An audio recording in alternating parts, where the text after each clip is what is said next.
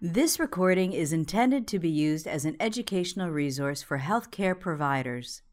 It is in no way a substitute for the independent decision-making and judgment of a qualified healthcare professional. It should not be used to make a diagnosis or to overrule the advice of a qualified healthcare provider, nor should it be used to provide advice for emergency medical treatment. Fluid Management in Acute Respiratory Distress Syndrome by Dr. Stacy Valentine. Hi, my name is Stacy Valentine, and I'm a physician here at Children's Hospital Boston in the Division of Critical Care, and I'm going to talk to you about fluid management in acute respiratory distress syndrome, or ARDS. And just as a disclosure, I'm going to talk about some of the principles that we use here at Children's Hospital Boston, but you may need to adapt these principles to your own management and your patients at your own hospital based on the protocols and guidelines that you have. Introduction. So let's just start off by talking about acute lung injury and ARDS.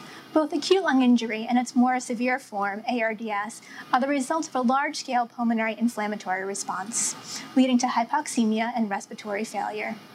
The common pathway of this inflammatory response is diffuse alveolar damage, and this results in pulmonary edema, secondary to the pulmonary endothelium and the epithelium damage that is more permeable to water and proteins. Mechanically ventilated patients are at risk for developing acute lung injury and ARDS. The challenge of fluid management in critically ill pediatric patients with respiratory failure is to maintain intravascular volume to ensure adequate end-organ perfusion while also trying to minimize extravascular lung water and subsequent pulmonary edema. Pathophysiology. So what goes wrong in terms of ALI and ARDS? Well, in acute lung injury, you have injury to the lung parenchyma and or endothelium, and this disrupts the alveolar epithelial barrier and disrupts that function. And the normal safety mechanisms of the lung are disrupted, so you have loss of the osmotic pressure gradient that leads to leaky barriers. You have increased sensitivity to hydrostatic forces, and you have impaired alveolar fluid clearance. Fluid then accumulates in the alveolar space when this protective mechanism fails, either by overwhelming the active reabsorption mechanism or actually injuring the capillary alveolar membrane. This increased fluid accumulation becomes secondary to this failed reabsorption mechanism and leads to pulmonary edema. Principles of management. High pulmonary vascular pressures and flow can cause increasing stress to the failure of these capillaries. By reducing pulmonary pressures, we can actually decrease pulmonary edema. In different studies, when they target extravascular lung water and targeted therapies with less fluid administration, these patients had improved outcomes. Over the past 30 years, clinical evidence has been mounted that positive fluid balance is associated with worsened clinical outcomes in patients with acute lung injury and acute respiratory distress syndrome. However, the challenge is trying to figure out how to manage patients with ALI and ARDS when they are in shock. The first challenge is that patients who are in shock have increased pulmonary and systemic vascular permeability. You need to give IV fluids to maintain adequate venous return while minimizing lung edema. In the early phase of ARDS, when patients are in shock, you need to give IV fluids to prioritize venous return and perfusion, and this may be at the expense of creating pulmonary edema.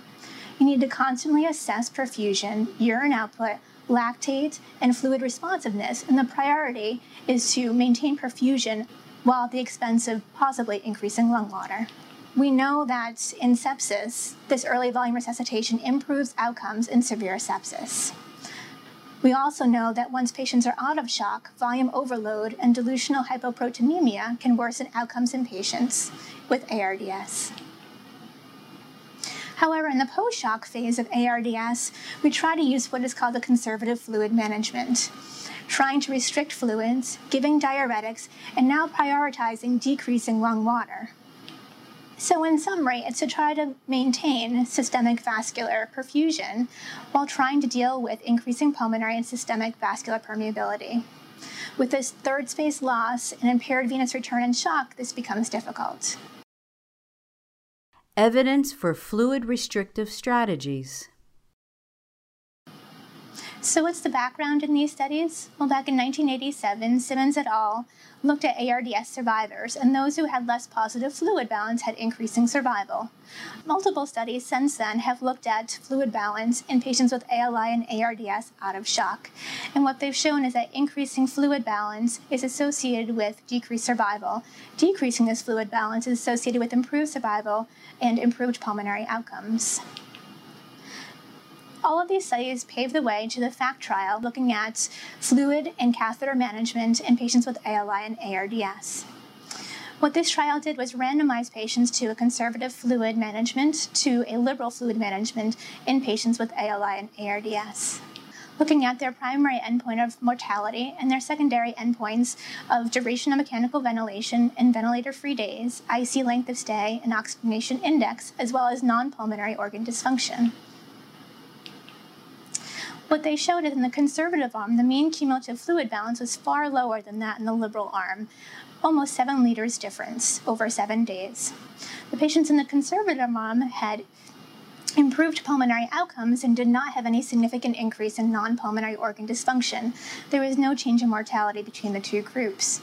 It's important to note when interpreting this study is that the patients who were enrolled in this protocol were all out of shock. So as we talked about before in those challenges, these patients were in the ALI, ARDS category non-shock. So they were already fluid resuscitated. And if the patients developed shock, they were taken off the protocol and not entered back until 12 hours after shock had been reversed. More recently, Rosenberg et al. In 2009 looked at conservative fluid strategy versus a liberal fluid strategy, and again they showed that decreasing fluid balance improved pulmonary outcomes. So in summary, patients with acute respiratory failure are at risk for developing acute lung injury, and positive fluid balance has been implicated in decreased and worsened pulmonary outcomes. This overwhelming inflammatory response in acute lung injury and ARDS leads to extravascular pulmonary water accumulation, making careful fluid management necessary. The key features in acute lung injury and ARDS is to make sure that you maintain adequate perfusion to your organs, so using fluid when patients are in shock, but then once patients are out of shock to start to minimize this fluid to preserve pulmonary function. A fluid-restrictive strategy has been shown in randomized multi-center trials to improve the duration of mechanical ventilation, oxygenation index, and ICU length of stay in adult patients with ALI and ARDS. Further research is needed to understand this impact in critically ill children with ALI and ARDS. This concludes the talk on fluid management in acute lung injury and ARDS. Thank you very much for listening. This recording is a production of Open Pediatrics, a free and open access resource for pediatric clinicians worldwide. For more pediatric care materials or to join our global community, please visit our website at openpediatrics.org.